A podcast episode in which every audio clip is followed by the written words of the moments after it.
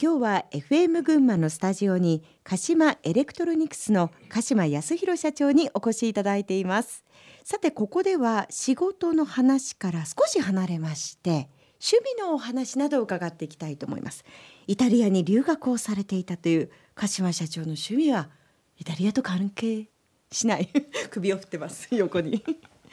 関係しないんですか？いやありませんですね。あの趣味はですね、あんまりこうなんか人に言えるようなものがなくて、まあ、強いて言うならば、まあ、ゴルフくらいかなっていう感じですね。ゴルフはでもねあのコミュニケーションを取ったり、ネットワークを広げたりとか、ねえー、いろいろあのビジネスオーナーの方々とのこう交流を広めるという、えー、それはもうもちろん非常に重要な、ね、ポイントだと思いますけど。うん、あとはですね会社の中で社内コンペを結構やるんですよ。そうですか。ええもう10年間ぐらい続いてるんですけど年に4回ほどやります毎回ですね組み合わせはくじ引きでやります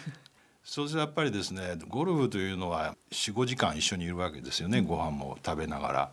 そうしますと性格よくがありますしね。わかりますですよ、えー、あこいつこんなところ言うとこあるんだなとか結構短期だねとかいうのがなかなかこうゴルフだと出るんですね。えー、あと一つはですねゴルフといえば私の大先輩は一回りぐらい上の先輩方とやることがあるんですけど、はい、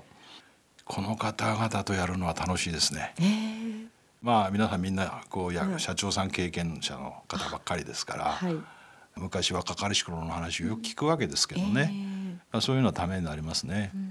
その他結構いろんな展示会に行ったりというのも、まあ、仕事のような趣味のようなあそうですね。あの展示会はもうやっぱりそこに一番最先端のものを皆さんみんな出してますのでね、えー、そういうところに行ってやっぱり現物を見る、触ってみる、はい、聞いてみる、うん、どういうソリューションがあるのっていうのがやっぱり非常にやっぱりエキサイティングですよね。国内でも結構いい展示会ってもあるんですか？ございますよ。特にあの医療系だとか、はい、それから IoT なんかはやっぱりみんな外人さん日本に来ますからね。シェスってこれあのアメリカにやりますけどそれ以上に結構外人さんが皆さんみんな来るっていうのは日本の技術レベルが高いということだと思いますよね。そうですよね、ええこれからの時代をもし見るとしたら今日の鹿島社長のお話から聞いてると IoT などがやっぱりキーワード？あと医療とかロボット？この辺りキーワードになってきます、うん、そうですね。あの先ほど申し上げましたように、はい、あのそういうことが結構ドライブしてくると思いますね。あと一つですね医療系で言いますと今群馬大学の TLO っていう大学の知財を一般の会社に公開するっていうのを、はい、まあ、TLO っていうんですけど、まあ、積極的にその特許商品を開放して、えー、中小企業に作ってもらいたいっていうようなことがあるんですね。特に日本はですね医療機器が入庁なんですね。要するに海外から買ってくるばっかりで外に売ってないと。それ入庁というんですがやっぱり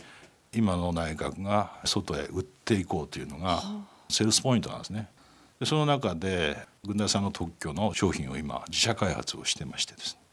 これは内視鏡の洗浄機みたいなものですけどそうですか、えー、そういうものがほぼ原型できましたので、えー、もう世に出していこうというふうに考えてますけど。というふうにあのすいませんプライベートのお話を聞いていたんですけど 気が付いたらまたお仕事の話になっておりまして、ね、プライベートの話があんまり少ないんで、すいません。もうどうやったらこの先を見る目というのがこう養えるのかななんてそれがヒントになればなんて思ってお話を聞いてきたんですけれども今後の目標についてもお聞かせいただけますか？売上ばかり拡大してもしょうがないんで、まあ、売上ももちろんその必要でしょうけれどバランスの取れた構造にしていきたいなと思ってます。はい、民生機器だけやってずっとこのその波をこうくぐってきたわけですけど、うん、先ほど申し上げました4つぐらいのカテゴリーのやつをバランスよくやっていく、はい、それからテクノロジー結構いろいろこう変わってくるんですね毎年、うん、そこをどうやって設備投資していくか。それにはやっぱり収益を上げなきゃいけないですから、はい、そういうところをやっぱりブラッシュアップしてスキルを磨くエッジを研ぐというんですかね。そういうような感じを思ってますけど。はい、最後に起業や新しい事業への挑戦を考えている人へのメッセージの意味も込めてお話しいただければと思うんですが新規事業に取り組んだり経営をしていく中で大切なことは何だと思いますか？自分のことを振り返ってみますとやっぱりこう何人ごとにも好奇心を忘れないということかもしれませんね。それから例えば会社を起こすのにどんな会社にしたいのかっていうことを自分でイマジネーションできるか、うん、あとはどんな人になりたいのかっていうところ結構重要なポイントかもしれませんね。例えば40歳になった時の自分ってどんなのとか。具体的にも何歳の時に例えばそれは車でもいいわけですよ。あんな車に乗りたいとか。はい、あんな家に住みたいとかでもいいんですけど、うんはい、そういうものがリアルになればより近くなりますよね目標も、うん、身近な人でもいいと思うんですよ。先輩で考えてる人が僕はその宮川さんを非常にその尊敬していましたけれど、うん、そういう人が近くにいれば、はい、そういう人たちの考え方だとか、異業種交流に入ってとかねいろいろあると思います。いろんな方に会う、ということも大切ですもんね、うん、あの宮川さんからの影響が大変大きかったというのが、まあ、前半の部分からお話を聞いていると非常に感じるんですけれどもそういう中でチャンスのつかみ方情報のキャッチの仕方行動力も大切だよなんていうふうにおっしゃっておりましたがそれはやっぱり鹿島社長にとっても今大事になさってることですね。あの僕は思うのはねやっぱりチャンスというのは日頃から準備してるやつに訪れるというふうに思います。うん、いつでも来いというそういう準備をしていると優先的にやってくるっていうふうに思ってますよ。準備をしている人に優先的にチャンスがやってくるそうそういうふうに僕は思ってますけどそうなんですねだから人間ですから悩むこともたくさん多いわけでうまくいかない時たくさんあるわけでしてねで泥のように這いつ配って回ってもうまくいかないでそういう時はどうするかっていうと酒を飲んで早く寝てしまうと いうことだと思いますけどね。もう一日でリセット。そうそういうことです。それができるかできないかあのやっぱりずっと